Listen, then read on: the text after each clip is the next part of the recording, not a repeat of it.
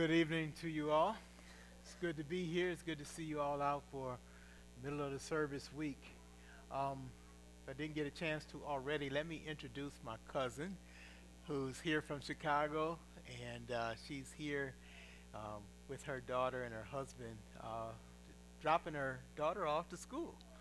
Going to Marquette this year, freshman year in Marquette, and uh, coming from Chicago area. So, Sandy, Sandy, would you just let everybody know who you are? Good. I thought it was amazing that uh, even though she has just a short stay and it ended up on Wednesday, she came to church with us. So that's that's a blessing. Praise God for that. so if you didn't get the chance to already, at least uh, during or after service, uh, introduce yourself and and uh, let her know who you are. Acts chapter 13 is our series tonight. We'll start at verse 16 as we look at the theme, and so we pray. Looking at the events, how um, God started with getting the gospel out, starting in Jerusalem, Judea, Samaria, and to the uttermost parts of the world. Looking at his plan that is still in effect today, and how we can be a part of that. And because of his plan, we pray. We pray tonight. Um, because of what God is doing. So let's take a look. Last time we looked at this uh, last week, and we saw um, how Paul and his team were given an opportunity. They were going on the Sabbath day, and they were doing that because that's when their people, the Jews, met regularly on Sabbath for worship. Now, Christians meet on Sunday, and there's a reason for that, and it's a good reason. The Jews based their practice on the law, the Old Testament law. And now we know that the law is fulfilled in Christ. And so we have a new, we have a, a, a Savior who brings in what, what the Old Testament calls the new covenant. Um, and because he rose again on the first day of the week, the believers we see in Acts began to worship on the first day of the week. And that's a Sunday. And that's why we still worship today on that special day of Sunday because it represents his resurrection. And we, we, we worship then. So Paul and his team uh, would come into a city and they would uh, come on that Sabbath because they knew all the Jews met then and they could get, a, get their attention and speak to them. We also noticed that Paul, after being there in that service, he waited, he listened, and he, when it was his time to speak, he spoke and he, uh, they gave him permission to speak. And today we're going to look at what it is he, had, he has to say. Uh, and, and what we're looking at there is the gospel. If I can grab my notes here. Paul is going to rehearse. He's, he's speaking to a Jewish group because that's his people. And he's going to speak to them and relate to them in, in, in terms they can understand. And he's going to present the gospel to them in some way that they very much understand. Um, and so he's going to talk about the Jewish history and God's dealing with the Jew. In fact, one of the reasons why people ask today, um, why are we so uh, interested in, in, in, why is the Bible so tied around uh, Jewish heritage and the Jewish people? And, and um, why do we still look at that today? Uh, well, because that's what God's plan was. Uh, you'll see in, in, in the Gospels, and you'll see particularly in Acts, where they speak of, hey, look, the gospel came to the Jews first, and they rejected it, and from there, God's plan was to, to bring it to all the world. And so the history of the gospel is linked together with the history of the Jewish nation. And we'll see how Paul begins to, to speak on that. Um, starting in verse 16, remember uh, it says, So Paul stood up and motioned with his hands and said, and he begins to speak. He's speaking in the Jewish synagogue, and this is what he says. The first thing he talks about the history of Israel, how God chose them. That's very important in their history. Why is the people of Israel special? Is because God chose them. But what you'll notice, though, is God chose them to be a physical people uh, to, to broadcast his name.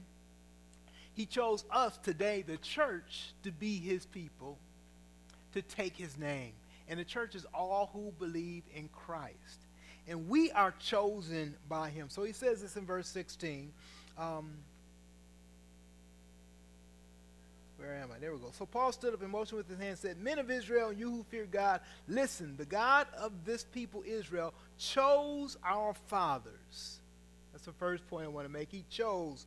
He uh, um, selected. Remember when he chose Abraham and, and he gave a promise to Abraham, and from there on, we see the descendants of Abraham and a select group of people Abraham, Isaac, and Jacob.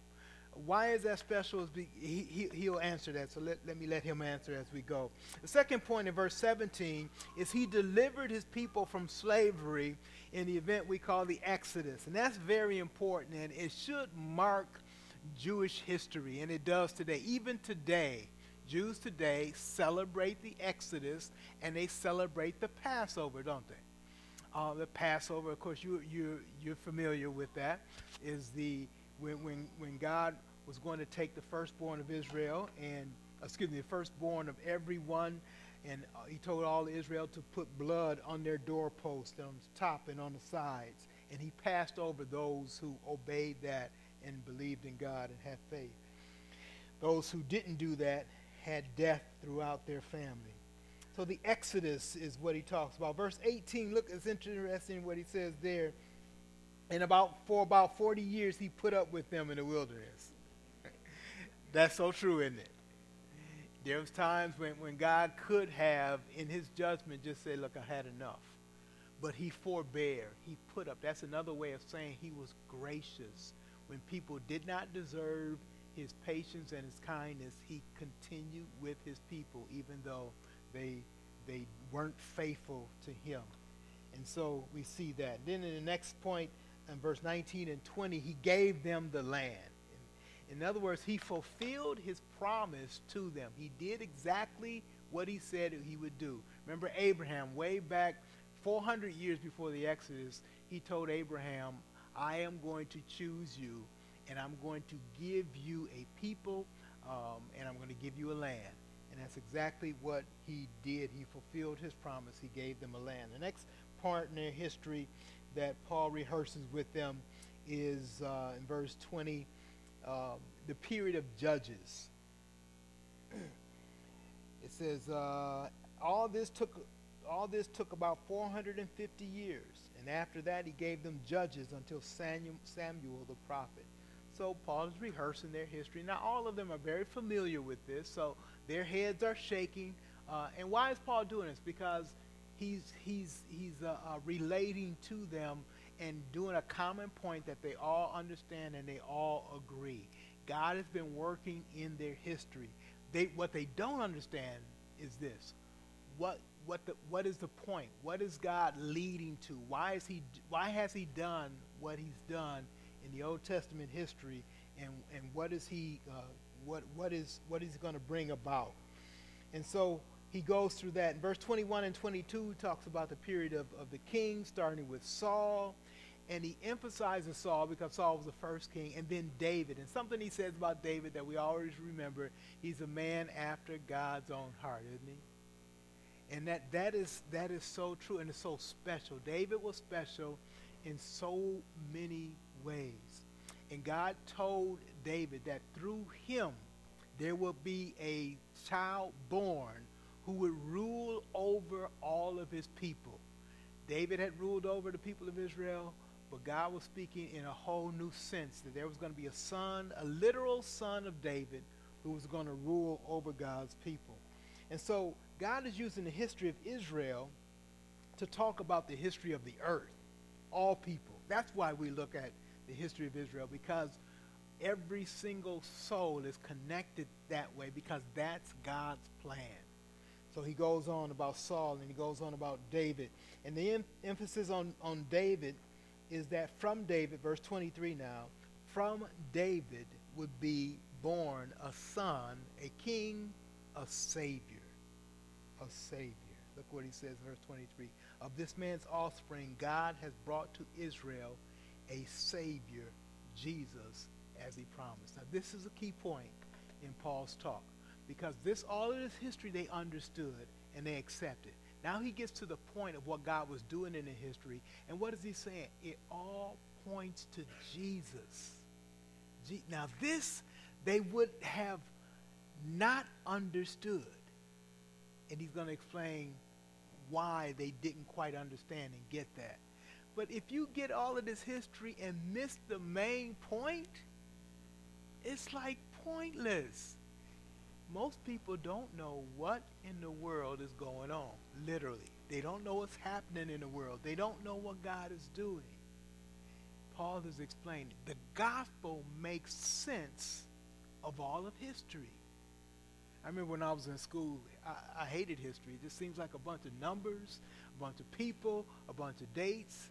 As I got older, it became more and more important to me, and I could see how God is working in history. Have you ever looked at your own history, your family line, and and uh, it, it becomes more interesting when you see how you are connected to history.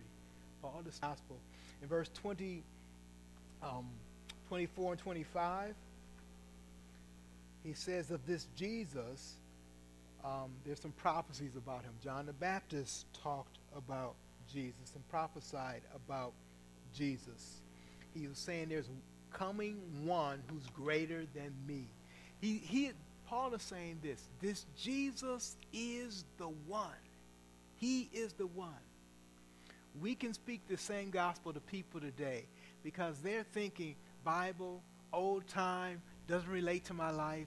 What they don't understand is this Jesus is the one, the only one who can save, who can deliver. And so Paul begins to, to share this with them. He goes on, verse 27, and he talks more about their, their current history. There would have been people alive when Paul was talking then who had who were alive when Jesus was born, who was alive when Jesus uh, was crucified, who was alive when Jesus uh, was resurrected. In fact, most of those people there were. If, if, if they were more than uh, 15 years old, they were alive when all of those events, uh, at least the, the death and the resurrection of Christ, happened. They would have they would have been there. So he was talking about their current history. Verse 27 when he says this those for those who lived in Jerusalem and their rulers because they did not recognize him nor understand the utter, utterances of the prophets. That's a key part. They're saying the people didn't they didn't know what was going on. They didn't know who Jesus was, but he's saying, I'm here to tell you who he is. They didn't understand who Jesus was because they didn't understand the Old Testament and the prophecies from the Old Testament. But Paul is giving the gospel to them. He also says this because they didn't understand, verse 28, they sought to kill Jesus. They didn't have the authority to do that, so they went through the law. They went through Pilate and tried to have him um, executed. This is where the blame points to them at this time. While they were trying to put Jesus to death, Paul makes the point that this Jesus was guiltless. He had done no wrong but they tried to have him executed. In fact, not only tried, they did. They were successful in having him executed. Verse 29 points to the fact that at, while they're doing that, they are fulfilling Scripture. They're fulfilling the Old Testament prophecies about Jesus as they sought to have him put to death. Verse 30 This Jesus God raised from the dead. God raised from the dead. As I mentioned then, the people that Paul were talking to, they were they would have been alive. It's kind of like uh, um, 9/11. You know, um, unless you unless you're still in school now, you know, if you were 17, 18 years older, you're old enough to remember that very day. That's how they would have been about Jesus' death and resurrection. They would have been able to relate to the very day. And so he spoke on that. There's evidence to his being raised from the dead. There were people around. There were witnesses who were still living at that day. Um, and in verse 31, he brings that up. Verse 33 through 37, he talks about um, the scripture that's fulfilled in Jesus' uh, resurrection. In other words, what he's saying is, look, you may not have known it, but the Old Testament said all of these things would happen. And the Old Testament point to the fact that this Jesus is the very one. He fulfills all what the Old Testament says. That is something that struck them. And we see the response, and we're going to end on this in verse 42 and 43.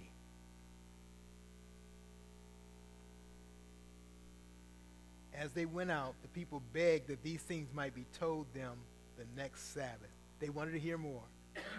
they wanted to hear more. Um, and then, as we mentioned last week, they when when they came back the next week, almost the whole city had come out to hear what was going on, to hear the gospel. Paul is speaking the gospel. He has committed himself to taking the gospel all across the land. It's reached out now past the Jews and onto the Gentiles, but even as he goes into these cities, he's at this city, he starts at the Jewish synagogue on Saturday on the Sabbath, and he he ha- he has an opportunity and he simply takes the history that these people are very familiar with and points them to Jesus. That's what we need to do today is take people today with the experiences that they have right now and point to them the significance of Jesus in this day right now. They need to see that. We need to make that come alive to the gospel coming out from that and we see God working as a result of that gospel being spoken. meditation. We're going to be in Ezekiel continuing.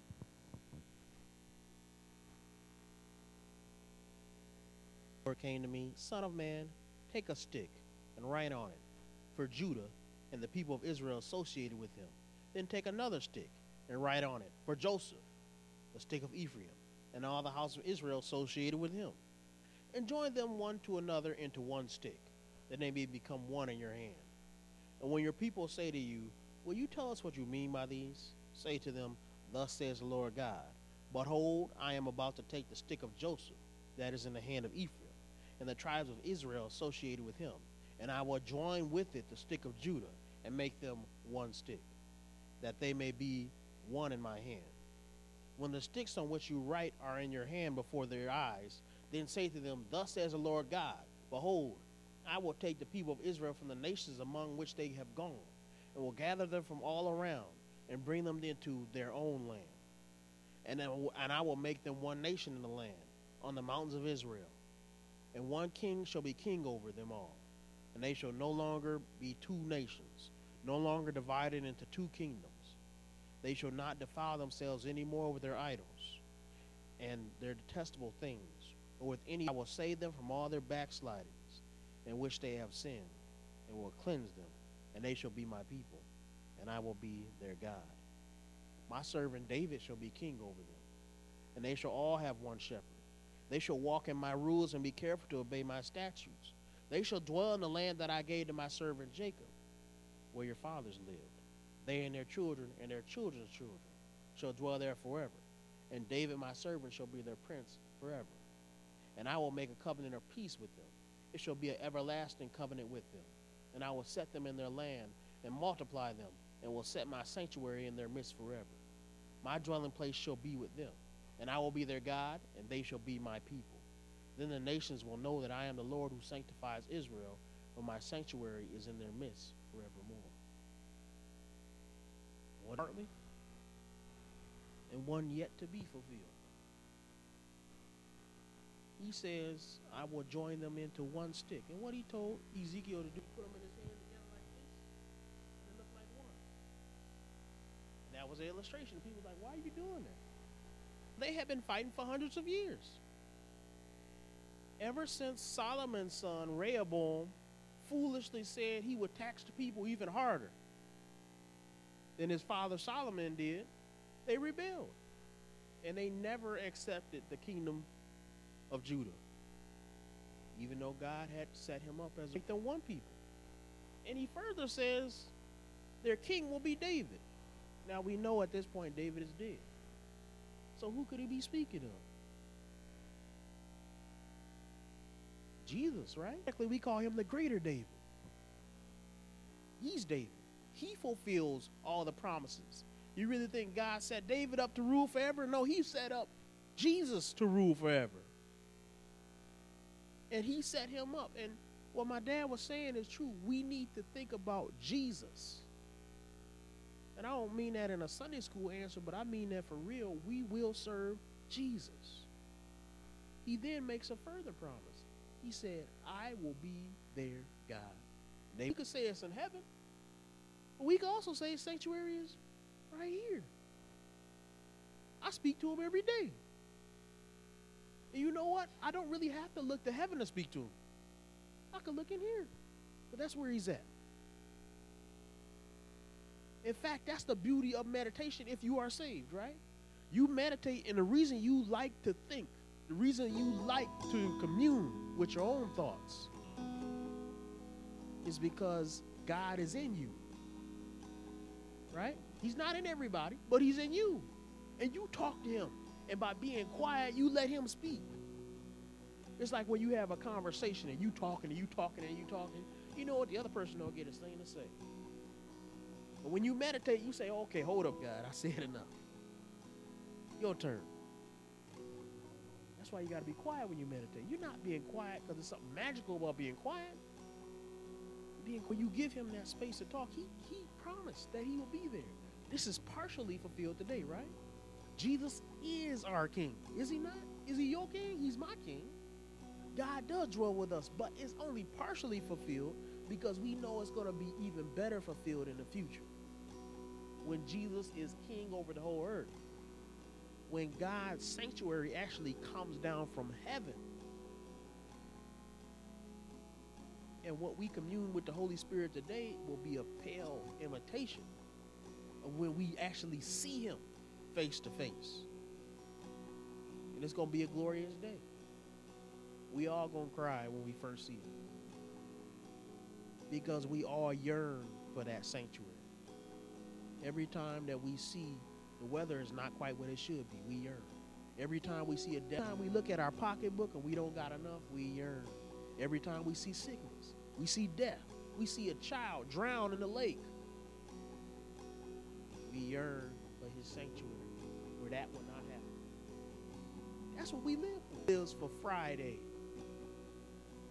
We live for heaven. We have to set our sights further. And the further you set your sights, more likely y'all doing tonight? All right, so I'm gonna have two people pray tonight, and one thing that I want to focus on with the prayers. I think too, as as Pastor mentioned last week, um, we put up special prayer for Jonathan. I want someone else to continue to pray for Jonathan as he's struggling right now. That's what I had on Sunday, and if she does, it is going to be horrific next couple days. So pray for her that she feels better because it was not fun. I am so happy to be back to myself. that was not a. She's probably settling in, but